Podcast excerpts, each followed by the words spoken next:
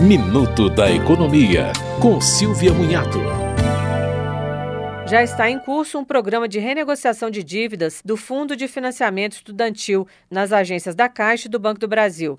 Os débitos em atraso poderão ter até 100% de desconto em juros e multas. E no caso de liquidação integral do contrato, o desconto chega a 99% do valor consolidado da dívida. De acordo com o governo, a medida deve beneficiar 1,2 milhão de pessoas que têm 54 bilhões de reais em dívidas. As condições mais favoráveis de amortização são para estudantes com contratos do FIES celebrados até o fim de 2017 e com débitos vencidos e não pagos pagos em 30 de junho de 2023.